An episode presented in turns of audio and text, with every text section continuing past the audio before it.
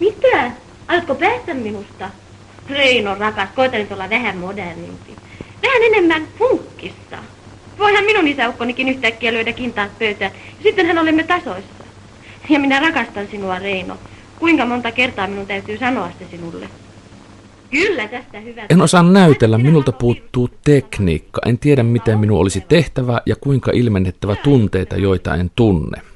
Näin sanoi 14 elokuvassa näytellyt Ester Toivonen vastanäyttelijälleen Tauno Palolle. Kuinka on mahdollista olla 1903- ja 40-luvun Suomessa filmitähti, tunnettu sellainen, eikä osaa omasta mielestään näytellä, eikä oikein kriitikoidenkaan mielestä osaa näytellä ainakaan kovin hyvin?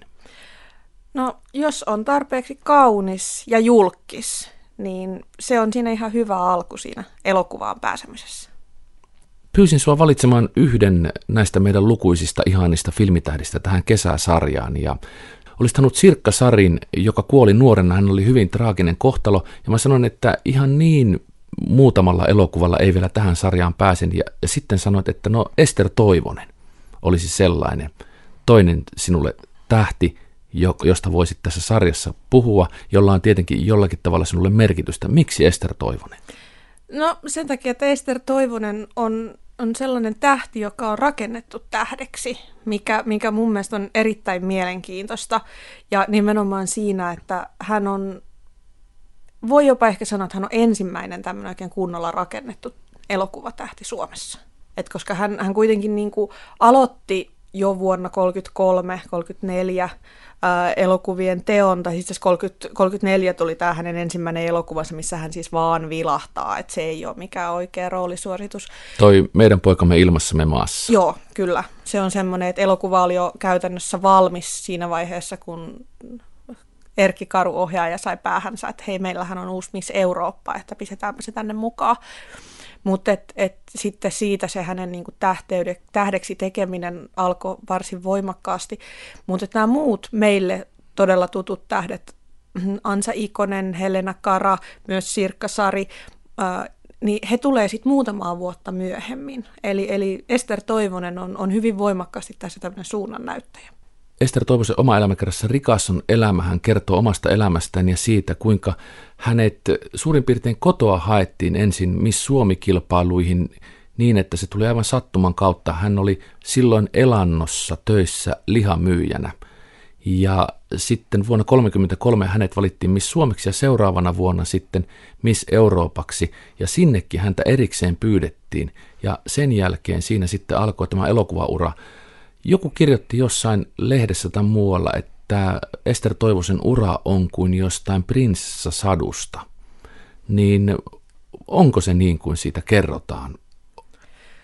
Kyllä se varmasti on, mutta sitten esimerkiksi näihin puheisiin siitä, että kuinka tullaan kotoa asti hakemaan sinne kilpailuun ja kuinka niin kuin tällainen sattumalta kaikki tapahtuu, niin se on toisaalta myös semmoista kertomisen tapaa, mikä toistuu monissa tämmöisissä näyttelijä- tai tähtikertomuksissa, että tietyllä tapaa niihin voi suhtautua vähän kriittisesti, että kuitenkin Ester Toivonenkin kirjoittanut oma elämäkertansa reilun 30 tai noin 30 vuotta myöhemmin, että vähän ehkä siinä on myös sitä, että kuinka se halutaan muistaa, mutta selkeästikin hänelle on ollut tarvetta tai häntä on niin kuin myös tuettu siinä, kuinka hän etenee sieltä golf-kasinolta, Miss Suomi-kilpailusta, sitten sinne Miss Eurooppa-kilpailuun, sieltä sitten filmiin. Eli selkeästikin se ei ole pelkästään sitä, että hän niin kuin hakeutuu, vaan myös sitä, että on olemassa tarvetta sille, että hän on se Ester Toivonen, joka me nyt jälkikäteen tiedetään hänen olleen.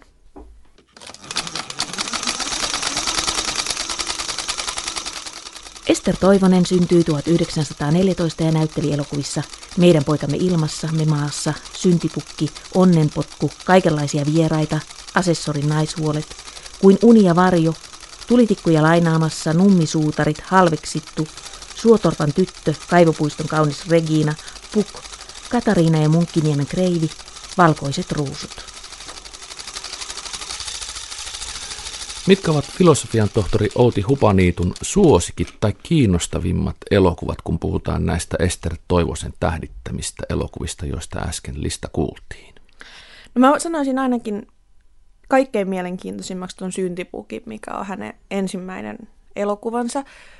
Monella tapaa, tai siis tämähän on hänen toinen elokuvansa, mutta ensimmäinen, missä hän oikein, hänellä on ihan kunnollinen rooli, peräti vielä sitten se naispääosa. Ei tosin syntipukkina, vaan sitten siellä syntipukin ihailun kohteena ja hänen ystävänään. Ja se on todella mielenkiintoinen elokuva sen takia, että, tai siis monellakin eri tavalla, muun muassa sen takia, että se on kuvattu Stockmannin tavaratalossa siinä vaiheessa, kun Stockmann on just valmistunut. Ja sen takia, että Stockmann maksoi kaikki viulut. Filmiyhtiöllä ei ollut omaa studioa, joten Stockmannin tiloissa kuvattiin. Ja Stockmann tarjosi sähkön, mikä oli siihen aikaan iso ongelma elokuvan teossa, koska valoheittimet vaati niin paljon energiaa. Että puhutaan siis vuodesta 1935. 1934. Joo. 1934 on kuvaukset tehty. Ja sitten myös se, että se koko elokuva niin kuin pyörii sen Stockmannin mainostamisen ympärillä. Mutta myös sit siitä, että millainen Ester Toivonen siinä on, koska siis se elokuvanahan sehän on ihan hirveä. Sitä on todella tuskainen katsoa. Siinä on leikkaus on aivan liian hidasta. Se on ihan jopa niin kuin tuskallisen hidasta. Että jopa ihminen, joka on tottunut niin kuin minä katsomaan 30-luvun elokuvia, niin mullakin meinaa maltti loppuu siihen, kun mä odotan sen seuraavan leikkauksen tuloa. Että se rytmi katkee koko ajan. Niin se olisi aivan mahdoton, ellei siinä olisi Ester Toivonen, koska mun mielestä hän on ainoa, joka jollain tasolla edes niin kuin pärjää siinä filmissä, vaikka kaikki muut nämä keskeiset näyttelijät on ammattiteatterinäyttelijöitä, eli heillä on se, niin kuin se ammattitaito, mitä aina muistuttaa, että Ester Toivoselta puuttuu. Mutta kuitenkin Ester onnistuu olemaan se kaikkein niin kuin ehkä luonnollisin, vaikka ei se nyt niin kuin kaunista se näyttely hänenkään kohdalla ole, mutta että hän on niin kuin luonnollisin ja vähiten semmoinen kulmikas ja töksähtelevä. Ja myös sit se, että siinä hyvin voimakkaasti käytetään hyväksi sitä hänen kauneuttaan. Että nyt kun meillä on tämmöinen Euroopan mittakaavassa annettu tunnustus siitä, että hän on se kaunein nainen, niin kyllä se kamera muistaa hänen kauneutensa joka välissä sitten katsoa. Ja se totta kai korostuu siinä leikkauksessa, kun se leikkaus on niin järjettömän hidasta koko ajan. Kiinnostavaa siinä elokuvassa, kun sitä katsoo, niin oli se, että miltä vanha tavaratalo näyttää 30-luvulla. Joo, ja siis nimenomaan ei missään nimessä vanha tavaratalo, vaan uusi tavaratalo. Niin tietenkin aikalaisen silmi uusi kyllä, tavaratalo. Ja kuinka paljon siellä on tavaraa, kun ottaa huomioon sen ajankohdan? No se on ollut samalla tavalla kuin nykyäänkin niin Suomen suurin tavaratalo. Että siinä, ja myöskin totta kai siinä elokuvassa on kuvattu sitä tavarataloa mahdollisimman niin kuin markkinointihengessä. Eli siinä on tuotu nimenomaan, kun on rakennettu tämä kuvitteellinen tavaratalo Sampo, niin siinä on rakennettu koko aika hyvin vahvaa reklaamia Stockmannille. Mutta hyvä neiti, mitä te nyt oikein ajattelette? Mitä te ette oikein voinut sanoa? Jos minä kerran uskalla jäädä tänne, niin mitä sitten? Herra Aro ei nyt ainakaan minua pelkää. Ei tiedä. Mutta ehkä sentään erästä toista naista. Kun katsoo Ester Toivosen uraa, 14 elokuvaa, Miss Eurooppa 1934, joka oli silloin iso juttu. Siitä oli paljon lehdissä ja hän oli tähti myös niin kuin muualla Euroopassa. Hänestä kirjoitettiin. Se toi mukanaan muun muassa tällaista luksuselämää, matkustelua ympäri Eurooppaa, Pariisissa, loistavissa hotellissa, Lontoo, Sveitsi, Afrikassa, Casablancassa hän kävi. Ja ensimmäisessä luokassa matkustelu, joka tuohon aikaan tietenkin oli ihan äärettömän harvinaista ja vain rikkaiden hupia. Ja kuitenkin hän kirjoittaa tässä Rikas on elämä oma elämäkerrassaan, joka ilmestyi muistaakseni 1965 paljon tämän kaiken jälkeen. Hyvin, miten sanoisi, fiksusti ja vaatimattomaan sävyyn tästä tähteydestä ja tästä elämästä, että kyllä siinä oli glamouria ja se oli komeata ja hienoa, mutta se oli pitkästyttävää ja jollakin tavalla jopa tylsää. Niin mitä sä sanoisit tästä hänen tähteydestä? Millaista se oli silloin aikanaan? se tähteys on ollut hyvin erilaista kuin se, mitä me ymmärretään sen tähteyden olevan. Et esimerkiksi tämä Miss Eurooppa-kiertue, että vaikka siellä asuttiin hienoissa hotelleissa ja syötiin joka päivä siellä, mutta siellä hienoissa ravintoloissa, niin se oli kuitenkin hyvin rajoitettua se elämä. Et ensinnäkin näillä kaikilla nuorilla naisilla, jotka osallistuivat siihen kilpailuun, niin jokaisella oli kaitsija mukana. Eli tämä kisaorganisaatio maksoi hotellin ja matkat jokaisen äidille tai äidin paikan ottaneelle naisihmiselle. Eli siellä piti olla niin kuin jatkuvasti tämmöinen niin kuin siveellisyyden vartija ja valvoja paikalla. Ja myös se, mitä nämä naiset sai tehdä siellä matkan aikana, oli todella rajoitettua. Eli heidän piti istua siellä illallisilla sillä penkillä, minkä kisaorganisaatio määräsi, ja he saivat tanssia niiden herrojen kanssa, jotka kisaorganisaatio määräsi. Et ei se niinku glamouria heille ollut, vaikka he elivätkin tämmöisissä hienoissa puitteissa. Et heidän piti käyttäytyä juuri sillä tavoin, kun heille sanottiin, että heidän pitää käyttäytyä. Oli kovat odotukset siitä. Ja muun muassa sanottiin, että ei saa uimapuvussa esiintyä, että pitää olla niin kuin kunnolla puettu, vaikka golfkasinolla Miss Suomi-titteli olikin irronnut nimenomaan uimapuvussa. Ja sitten taas nämä hänen muut matkansa, esimerkiksi reissu, joka vei ihan Afrikan puolelle asti, niin on paljonkin kiitosta sille, että hän ystävystyi taidemesenaatti josta Serlachiuksen kanssa. Ja tämä ystävystyminen alkoi siitä, että Serlachius halusi maalauttaa uudesta Miss Euroopasta muotokuvan. Ja teki tämän muotokuvatilauksen, ja sitten he ystävystyivät ja jopa niin pitkälle, että lehdissä kerrottiin, että tässä on tämmöinen sopimaton suhde Serlachiuksen ja Ester Toivosen kanssa. No, Toivosen ystävyys myös Ruth Serlachiuksen kanssa oli ihan yhtä tiivis kuin jostain, joten siinä ei ollut mitään tämmöistä mukana. Mutta heidän mukanaan hän pääsi sitten. Eli tässäkin se oli niin, että se glamour-elämä, mitä hän tällä pitkällä ulkomaanmatkalla näki, niin se oli sitä, että hän oli tämmöisenä niin kuin seuralaisena siellä mukana, matkalla mukana, että hänen kulunsa maksettiin tämän kautta. Että se ei välttämättä sitten ollut taas sitä hänen omaa glamour-elämäänsä, vaan että hän pääsi siitä osalliseksi sen takia, että hänellä oli tällaisia, että hän oli tutustunut tämmöisiin ihmisiin, jotka tarjosivat hänelle palan sitä omaa, hyvinkin, hyvinkin yltäkylläistä elämäänsä. No sitten minä tiedän. Te olette varmasti tukkuosaston kaupparatsuja. Tehän ette ole enää mikään nuorukainen. Kyllä te vielä kelpaatte. Kaupparatsuilla onkin muuten hyvä maine meidän tyttöjen kesken. Miten niin? He vievät aina matkoilta palattua meitä tyttöjä tanssimaan. Minullakin olisi tänään muuten hyvin käyttökelpoinen vapaa-ilta. Ja miksei huomennakin? Ester Toivoselle tarjottiin myös ihan oikeasti ja vakavasti otettavia filmiuramahdollisuuksia sekä Hollywoodista että silloin 30-luvulla suuruudenpäiviä viettäneen Natsi-Saksan Ufan isoilta studioilta, joka oli käsittääkseni yksi suurimpia tekijöitä Euroopassa, mitä tuli tähtien tekemiseen ja elokuvien tekemiseen.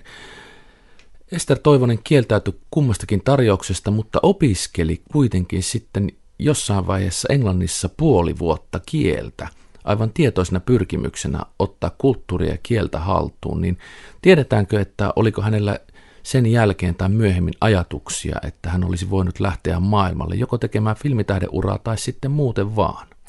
Minusta tuntuu, että nämä kieliopinnot oli enemmänkin just sitä, että kun hän näillä matkoillaan tunti olevansa, kun hänellä ei ole tarpeeksi kielitaitoa, niin hän ei pysty kommunikoimaan. Ja se oli hyvin tärkeää hänelle, että hän pystyy, mitä ihmisiä hän tapaakin, niin olemaan yhteydessä heidän kanssaan, että hän tarvitsi sitä kielitaitoa ja sen takia meni Englantiin sitä opiskelemaan. Nämä filmiurat taas oli sitten ehkä sellaisia, että taatusti ainakin ongelma oli se, että hänelle tarjottiin niitä sopimuksia ihan väärässä kohtaa. Eli siinä kohtaa, kun tämä Miss Eurooppa-kiertue oli lopullaan, ja hän oli siis mitä kuukauden 2 kiertänyt Ranskaa ja Englantia ja ollut koko aika vietävissä ja joka päivä tiukka ohjelma, ja hän oli hyvinkin uupunut ja hänellä oli matkaliput tätä finaalia seuranneeksi päiväksi kotisuomeen, ja sitten kun kävi ilmi, että hän voittaakin, niin hän ei päässytkään kotiin, ja hän oli selkeästikin hyvin väsynyt siinä kohtaa, ainakin se, miten hän kuvaa tätä omaa elämäkerrassaan.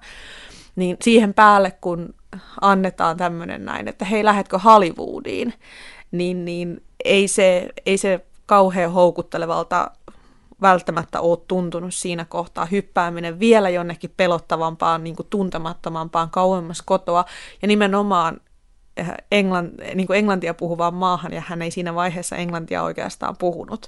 Ja myöskin sit siinä on se, niin kuin, ei pelkästään se niin kuin kommunikointi siellä, vaan myös se kielikysymys sen elokuvan tekemisen kannalta, että juuri eletään aikaa, jolloin äänielokuva on ollut vahvuudessaan muutamien vuosien ajan, jolloin kieli ja puhe on hyvin keskeistä siinä elokuvan tekemisessä. Että se on varmasti ollut aika pelottava juttu sitten niin kuin ajatella sitä, etenkin kun hänellä ei ainakaan oman kertomansa mukaan ollut tämmöisiä filmitähtihaaveita. Ja taas se, että hänelle tarjottiin tämmöistä mahdollisuutta sekä Saksasta että Hollywoodista, niin ei sinänsä ole mitenkään kummosta. Että juuri tällä tavallahan nämä suuret filmiyhtiöt haali itselleen tämmöisiä niin kuin mahdollisia tähtiä, ja sitten niitä koulittiin siellä ja katsottiin, että onko niistä aineesta, ja aika julmasti kyllä ne tarpeettomat sitten palautettiin pois. Ja mitä tulee kielitaitoon, niin hän oli saanut siis sitä edellisenä keväänä ehdot Saksasta, jonka takia hän Haminasta muutti Helsinkiin sitten ja ura urkeni missikisoissa, ja se kertoo ilmeisesti siitä, että ei myöskään saksan kieli ollut kovin kummaisesti hallussa. Joo, ei ollut. Ainakaan opettajan mielestä ei ollut saksa tarpeeksi hyvin hallussa, että kun ehdot oli tullut. Eli myös varmasti siellä Saksan puolella on tämä sama kysymys, ja myös sitten se, että miten hän itse sitä korostaa, että kun hän ajatteli, että ei hän missään nimessä halua filmiin. Niin ilmeisesti oli niin, että hänestä tuli yksi aikansa suurimmista filmitähdistä Suomessa, mutta hän ei itse tietoisesti tehnyt töitä sen eteen tai aktiivisesti halunnut. Mitä sanoi filosofian tohtori Outi Hupaniittu tähän? Onko tämä totta vai onko tämä vain jälkikäteen tämmöinen Esterin kaunis tarina, että en halunnut elokuvatähdeksi, mutta olin niin kaunis, että... Se on hyvin mahdollista, ja myös sit se, että hän aika vähän kyllä sit kertoo siitä oma elämäkerrassa esimerkiksi siitä, että miten nämä hänen työolonsa siellä oli järjestetty, mutta voisin ehkä veikata sitä, että hän ei esimerkiksi ollut kuukausipalkkainen näyttelijä, vaan että hän teki niin kuin elokuvakohtaisia sopimuksia. Noi kuukausipalkkaset muutenkin, niin niitä on lähinnä siellä 30-luvun loppupuolella. Että hänen alkunsa on todennäköisesti ollut just sellainen, että nämä on niin kuin ollut yksittäisiä elokuvia varten tehtäviä sopimuksia, että siinä ei ole ollut semmoista niin kuin pysyvää suhdetta tuotantoyhtiön kanssa, vaikka kaikki nämä elokuvat on Suomen filmiteollisuuden tuottamia, eli hän oli uskollinen yhdelle yhtiölle. Mutta siinä voi olla nimenomaan, että se alku on ollut semmoinen, että kun hän on tämän... Että tämä on ollut tämmöinen niin kuin taskurahan tai niin kuin rahan hankkimiskeino, että hänelle on taatusti maksettu siitä hyvin, siitä ensimmäisestä meidän poikamme ilmassamme maassa lyhyestä vilauksesta, minkä hän siellä on. Ja toisaalta hän teki paljon muutakin vastaavaa, hän oli mainoskasvona, hän teki mannekiinikiertueita, eli tämmöistä, niin kuin, tämmöistä hänen niin kuin oman itsensä tuotteistamista, tällä tavoin, niin sillä tavoin hän ylipäätään sen elantonsa niin siitä missikisasta eteenpäin sitten sai. Eli sillä tavoin nämä elokuvien tekeminen, niin se tulee sinne yhdeksi osaksi tämmöistä laajempaa aikakautensa julkisuuselämää. Et meillähän totta kai tämä näkyy ennen kaikkea näiden elokuvien kautta, koska nämä mainokset, ne on siellä jossain aikakauslehtien sivuilla, ja mannekiinikiertueet ovat jääneet sinne omaan aikaansa. Jos katsoo ja tätä elokuvalistaa, niin Meidän poikamme ilmassa aloittaa sen, sitten Syntipukki, Onnenpotku, Kaikenlaisia vieraita, Asessorin naishuolet, Kuin uni ja varjo, Tulitikkuja lainaamassa, Nummisuutarit, Halveksittu, Suotorpan tyttö, Kaivopuiston kaunis, Regina Puk, Munkkiniemen kreivi, ja sitten viimeisenä 1943 Valkoiset ruusut, niin mihin tai kehen ulkomaiseen tähteen Ester Toivosta vertaisi, kun ajattelee näitä hänen rooleja ja elokuviaan? Tuleeko sulle ketään mieleen? No mulle ei oikeastaan tule niinku yksittäistä yksittäistä näyttelijää mieleen, mutta nimenomaan tämmöinen niin kuin, tämmöinen ilmiö, eli tämmöinen niin kuin rakennettu tähti, joka nimenomaan niin kuin hyvin voimakkaasti tehdään sen kauneuden ympärille. Et se, että hän, niin kuin, hän sen lisäksi, että hän esittää näitä roolihahmojaan, niin hän esittää kyllä myöskin totta kai kaikessa julkisuudessa myös sit Miss Eurooppa Ester Toivosta. Eli se on se, mistä se rakentuu. Ja vastaavalla tavalla niin just nimenomaan Hollywood ja myös kaikki muut elokuvatuotantomaat niin hyödynsi tämmöisiä julkisuudessa olevia nuoria kauniita naisia. Eli tuotantoyhtiöt ovat maksaneet hänelle eivät ainoastaan näyttelemisestä, vaan siitä, että he saavat tämän misseyden sitten osaksi tätä mainostamista. Ennen kaikkea he on siitä maksaneet. Tuommoisia ovat miehet. No, minkälainen oli sitten oikein se teidän ihannemiehenne? Ihannemiehiä ei ole olemassakaan, mutta jotkut heistä saattavat olla aika mukavia. Tärkeintä he kyllä ovat olevinaan kaikki, mutta heistä pitää ottaa luulot pois heti alusta alkaen. Miksi niin? Herra nähköön, muuten ne tulevat opettavaisiksi ja alkavat saarnata. Ja sitä varten ei nainen ole olemassa. Esitelmöikö toisilleen. Ja sillä tavalla Ester Toivosen serkku oli tunnettu kirjailija Helvi Hämäläinen, joka jo 30-luvulla paljasti, että Ester Toivosen oikea biologinen isä ei ole hänen kasvatti-isänsä, joka on antanut hänelle sitten sukunimen ja sisarussarja oli laaja ja tämä oikea isä hävisi ensimmäisen maailmansodan ja Venäjän vallankumouksen myötä sitten maailmalle. Hän oli ilmeisesti saksalaista syntyperää. Tiedätkö sä, oliko tällä mitään merkitystä Esterille? Hän ei tästä nimittäin käsittääkseni kirjoita eikä ole paljon puhunutkaan. Se on taatusti sellainen asia, minkä Ester Toivonen on itse todennäköisesti halunnut pitää salassa. Sillä on todella paljon merkitystä, että hänen äitinsä siis meni naimisiin ja tämä äidin uusi aviomies antoi Ester Toivoselle nimensä. Sillä on taatusti ollut hänen uralleen ja myös hänen elämässään tosi suuri merkitys, koska tuohon aikaan aviottomana syntyminen on ollut todella rankka kokemus ja se on vaikuttanut ihmiseen. Juorut ovat niin kuin, vaikuttaneet siihen. Ja se, että vielä niin kuin nimenomaan liittyen näihin maailmansodan kuvioihin ja tämmöisiin näin. Mutta toisaalta taas sitten 30-luvulla, niin siinä on sopivasti sitä aikaa mennyt ja että hänellä on siinä kohtaa se elämä, selkeästikin hänellä on elämä kunnossa, hänellä on niin kuin vanhemmat, jotka ovat keskenään naimisissa ja tällä tavoin. Mutta toisaalta myös sit se, että eihän siihen aikaan tämmöisistä perheasioista ole juurikaan puhuttu, että se, että hän ei ole sitä tuonut itse esille, niin se ei ole sinänsä ollut yllättävää. Et enemmänkin on yllättävää se, että Helvi Hämäläinen, että oma serkku paljastaa sen jo sitten siinä vaiheessa, että se on aika semmoinen niinku erikoinen. Tämä kertoo jo silloin kirjailijoiden lojaliteetista läheisiään kohtaan, mitä tulee kirjoittamisen vapauteen. Kyllä mä jollain tavalla kuitenkin niin ajattelen, että varmaan kun he on ollut kuitenkin ystävät keskenään, niin Helvi Hämäläinen on vinkannut ja tarkistanut. Tai ainakin mä toivon, että näin on aikanaan tapahtunut. Niin ilmeisesti välit eivät siihen menneet. Ei ainakaan mistään semmoisesta ole tietoa.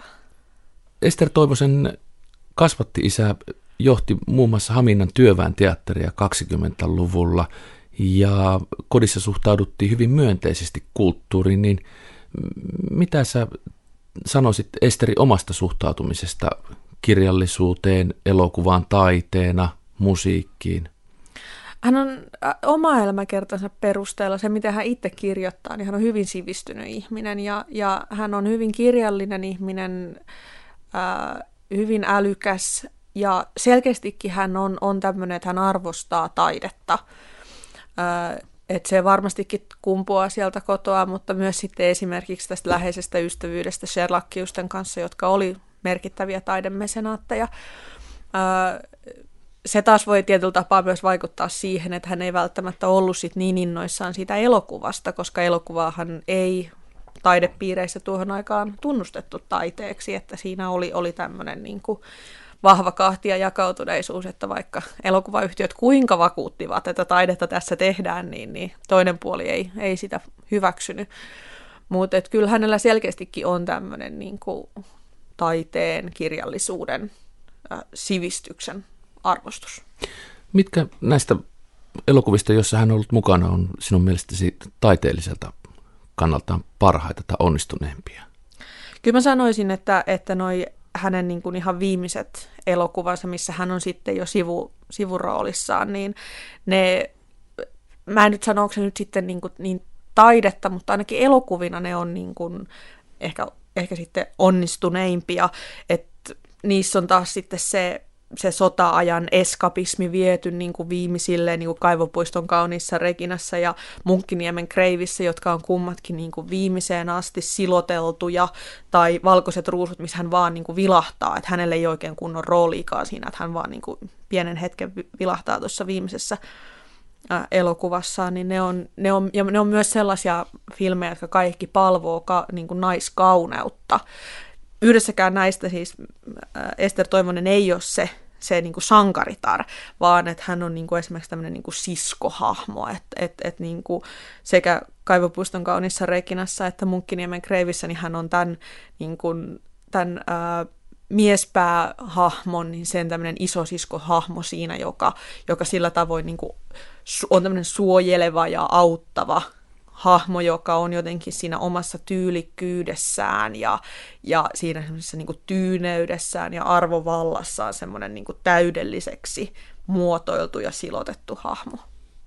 Sä mainitsit tuossa aikaisemmin, että Ester Toivonen silloin, kun hän oli sekä Miss Eurooppa että sitten filmitähti, niin hän oli oikeasti Serlachiuksen perheen, jotka olivat siis monimiljonäärejä ja isoja omistajia Suomessa ja taidemesenaatti ja heidän perheystävänsä. Ja hän ilmeisesti vieraili useaan otteeseen Mäntässä, niin ketä muita oikeita ystäviä hänellä oli? Oliko täältä filmimaailmasta nämä ystävät vai tulivatko ne jostain muualta? No, tämä hänen elämäkertansa kyllä antaa vähän semmoisen kuvan, että hänellä on niin kuin laaja tämmöinen niin kuin tuttava piiri, mutta sitten se ei kuitenkaan oikeastaan kerro sitä, että ketkä niitä niin kuin läheisimpiä ja luotettuja on. Toisaalta on se piiri, mihin hän Serlachiusten kautta tutustuu, eli tämmöinen niin kuin hyvinkin niin kuin vaikutusvaltaiset seurapiirit, siellä on paljon niin kuin aatelistoa ja tämmöisiä todella merkittäviä, korkeassa asemassa olevia ihmisiä. Toisaalta myös sitten käy selväksi, että niin kuin filminäyttelijöiden kesken on tämmöinen vahva lojaliteetti, etenkin sitten sotavuosina, että hänen kirjassaan on paljon kuvituksena valokuvia erilaisista tilaisuuksista, missä nämä naisnäyttelijät yhdessä toimivat. Eli siis filmiyhtiöstä riippumatta siellä tehtiin yhdessä työtä ja nimenomaan tämmöistä sotaponnistusta, että on myyjäisiä ja kaikkea tämmöistä tempausta. Mutta sitten taas siitä, että kuinka se, että he on yhdessä ollut näissä tempauksissa, niin se ei välttämättä vielä niin kuin kerro siitä ystävyydestä, koska ne on ollut sellaisia, että se on kuulunut heidän työhönsä. Heidän työnsä on ollut sotavuosina osallistua sotaponnistuksiin olemalla näyttelijättäriä, jotka osallistuvat myyjäisiin. Eli se on ollut osa sitä työtehtävää. Mutta myöskin siellä on muutamia tämmöisiä kommentteja siitä, että kuinka nämä näyttelijät tukee toisiaan ja kuinka Ester Toivonen saa tukea näiltä niin kuin enemmän filmanneilta näyttelijöiltä, jotka on sen niin kuin, joiden näyttelemistaitoa arvostetaan paremmin ja myöskin sit näiltä, jotka on teatterin ammattilaisia. Neiti Salo, mikä teidän on? Miksi te itkette? Minulla olisi ollut paljon parempista. Te nyt olleet kauppamatkustaja, ettekä pääjohtaja. Mutta hyvä neiti Salo. Minä annan pääjohtajalle palttua. Herra siunaa. Ensinkään minä aion koko loppuikäni myydä hammaspulveria. Ja te olisitte ollut niin... No varmasti ne kritiikit on häntä harmittanut. Ketään ei harmittaisi se, että jos lehdessä sanotaan, että pieleen meni. Mutta mä ehkä vähän voisin myös sitä kritisoida, sitä sen hänen osaamattomuutensa korostamista. Pahat kielet hän aina sanoo, että tuossa Munkkiniemen kreivissä hän ensimmäistä kertaa osasi näytellä, ja se olikin sitten se hänen viimeinen varsinainen roolinsa, mutta ei se mun mielestä ihan niin paha se tilanne ollut. Ja esimerkiksi jos katsoo noiden parin ensimmäisen elokuvan Syntipukin ja Onnenpotkun kritiikkejä, niin niissä hyvin positiivisesti suhtaudutaan siihen, että Syntipukissa sanotaan, että antaa tämmöisen hyvän ensivaikutelman ja että tästä on niin kuin mahdollisuudet nousta eteenpäin. Ja Onnenpotkussa mainitaan, että on mennyt harppauksin eteenpäin, mutta kyllä vielä työtä tarvitaan. Nyt jos me verrataan esimerkiksi niin kuin Helena Karan tai muidenkin näiden niin kuin vähän muutamaa vuotta myöhemmin tulleiden näyttelijöiden, joilla ei ole teatteritaustaa, heidän niihin ensikritiikkeihin, niin ihan samanlaista se on. Että ei mitään poikkeuksellista mollaamista eikä mitään sellaista. Niin. Kun mä mietin, että ura sitten loppuu tuohon 43 valkoisiin ruusuihin, että olisiko hän kyllästynyt niihin kritiikkeihin ja jotain muuta, mutta siinä on myös tällainen seikka, joka vaikuttaa edelleenkin naisen uraan valitettavasti. Hän tulee raskaksi ja saa lapsen 44 ensimmäisen ja sitten toisen. Ja se on iso juttu elokuvauralla nyt ja se on iso juttu myös ollut tuolloin. Ja se on enemmänkin sitten se, että tuohon aikaan on ollut ihan normaalia, että kun mennään naimisiin, niin jos suinkin on mahdollista, niin nainen jää kotiin. Et se ei ole kiinni siitä että elokuvassa ei voi näytellä, kun on raskaana. Kyllä suomalaisesta elokuvasta löytyy sellaisia filmejä, missä jos osaa katsoa, niin tietää, että toi naisnäyttelijä on tuossa noin raskaana, vaan enemmänkin siinä on sitten se kyse siitä, että kuitenkin niinku hän ei välttämättä ollut niin innokas siihen elokuvan tekoon. Ja se, että kun hän ei ollut niin innokas, niin ja jos hän ei sit myöskään, jos oli näin, että hän ei ollut missään vaiheessa kuukausipalkkasena, niin häntä ei myöskään ehkä niin samalla tavoin kohdeltu siellä. Että esimerkiksi niin kun just nimenomaan nämä 30-luvun lopussa tulleet amatöörit, niin heitähän koulutettiin. He kävi äänenkäyttötunneilla ja he kävi ratsastustunneilla ja miekkailutunneilla ja ties millä liikuntatunneilla. Eli heitä niin kuin treenattiin koko ajan. Ja tämä heidän kuvaustahtinsakin on todennäköisesti ollut sit vähän niin kuin tiiviimpi. Et he on myös saanut sitä harjoitusta sitten enemmän. Ja sitten taas Ester Toivoselle, jos se on ollut sitä, että hän on käynyt silloin tällöin tekemässä elokuvaroolin ihan sen takia, että hän tarvitsee, että se niin kuin tasapainottaa hänen talouttaan. Ja se on osa sitä hänen niin kuin julkista työtehtäväänsä, että kun hän käy siellä mainoskuvauksissa ja mannekiinina ja sitten elokuvassa. Niin hän kuitenkin teki sitä 10 vuotta elämästään. Ja siinä vaiheessa, kun tämä hänen miesystävänsä, johon hän oli tutustunut jo ennen missin titteliä, niin oli päässyt omalla urallaan semmoiseen vaiheeseen, että hänellä oli mahdollisuus mennä naimisiin ja niin kuin tarjota tämä koti Ester Toivoselle ja se niin kuin pois töistä jääminen, niin se on ihan luonnollinen ratkaisu sitten siinä vaiheessa. Ja ihan samalla tavalla kyllä sieltä elokuvasta löytyy tämmöisiä muitakin naisnäyttelijöitä, jotka jättää uransa siinä vaiheessa, kun he menee naimisiin. Ja se ratkaiseva tekijä on aina siinä, että onko se puoliso elokuvan tai teatterin palveluksessa. Että jos käy niin kuin Helena Karalla, joka menee naimisiin elokuvaohjaaja Hannu Lemisen kanssa, niin he jatkavat yhdessä sitä uraansa. Kun taas sitten Hanna Taini ja Ester Toivonen, jotka menee jostakin ulkopuolelta tulevan miehen kanssa naimisiin, niin heille se ei sitten enää jatkukaan se ura, että silloin he menevät siihen yhteiskunnan normaaliin toimintatapaan, eli että siitä eteenpäin naisen ensisijainen työtehtävä on siellä oman kodin suojassa. Tehkäämme jotakin kunnollista, oikein hyödyllistä työtä. Entä illallistanssijaiset? Minun illallistanssijaiset ovat olleet ja menneet. Mene sinä vaan, minä en tule mukaan.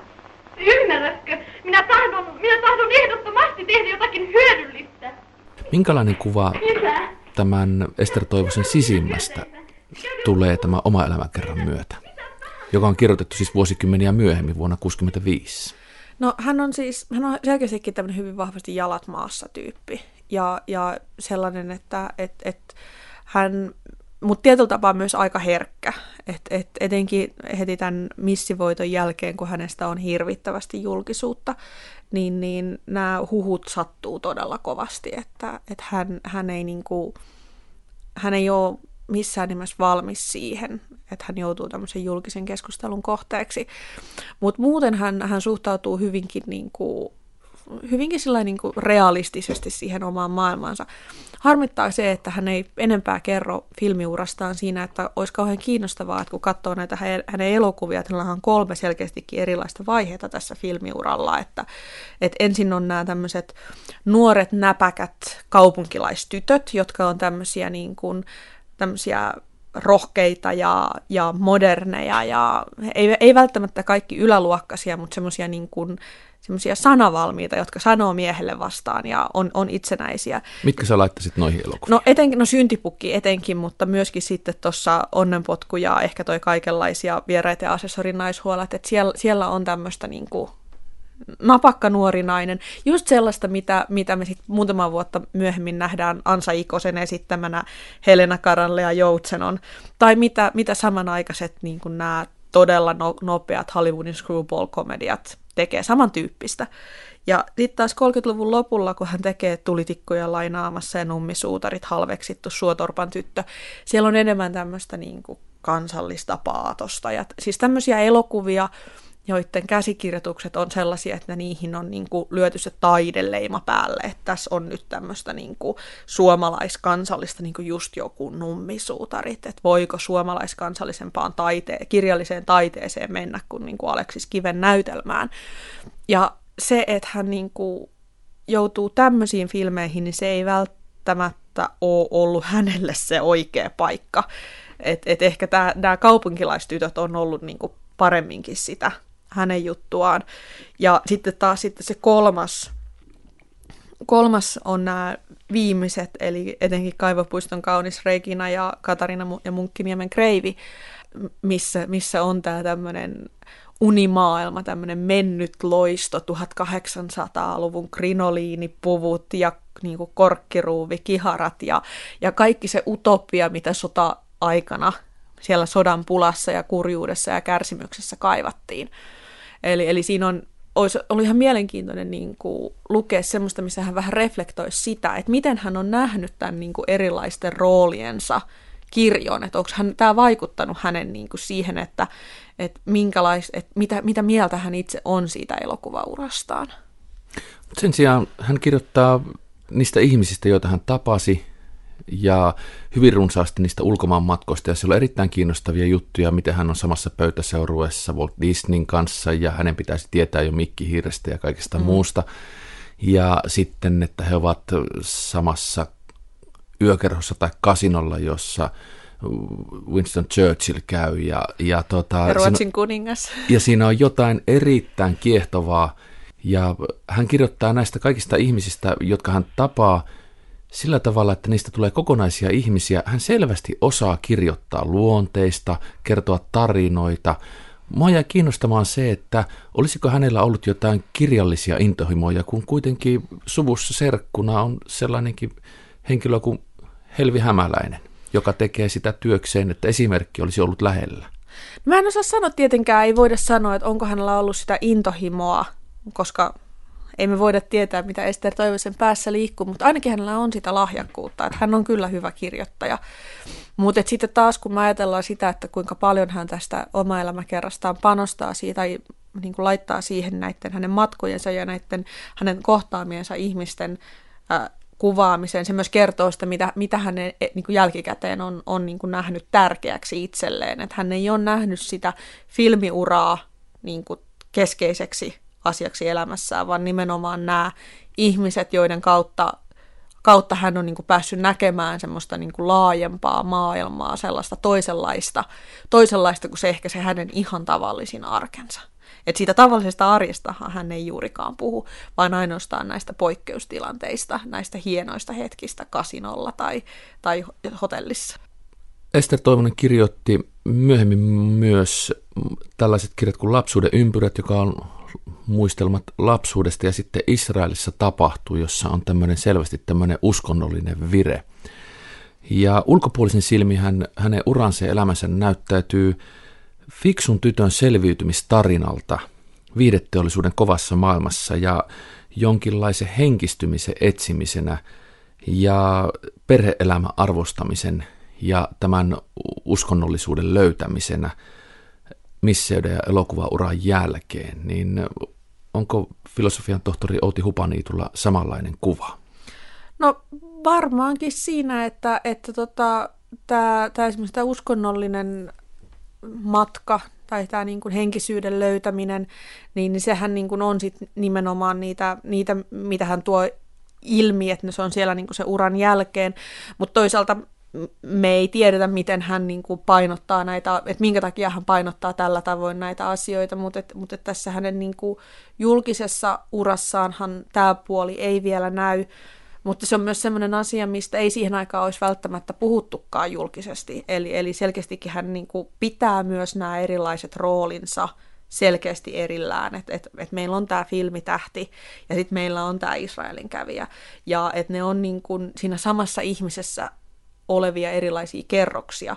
Ja se on hyvin mielenkiintoinen huomata näistä hänen omista teksteistään se, että hän on todellakin sellainen ihminen, että hänessä on näitä kerroksia, että hän on hyvin älykäs ja hyvin sivistynyt, ja hän pystyy myös niin kuin analyyttisesti katsomaan sitä omaa itseään ja pitämään niitä omia kerroksiaan, niin kuin näkemään ne eri roolinsa.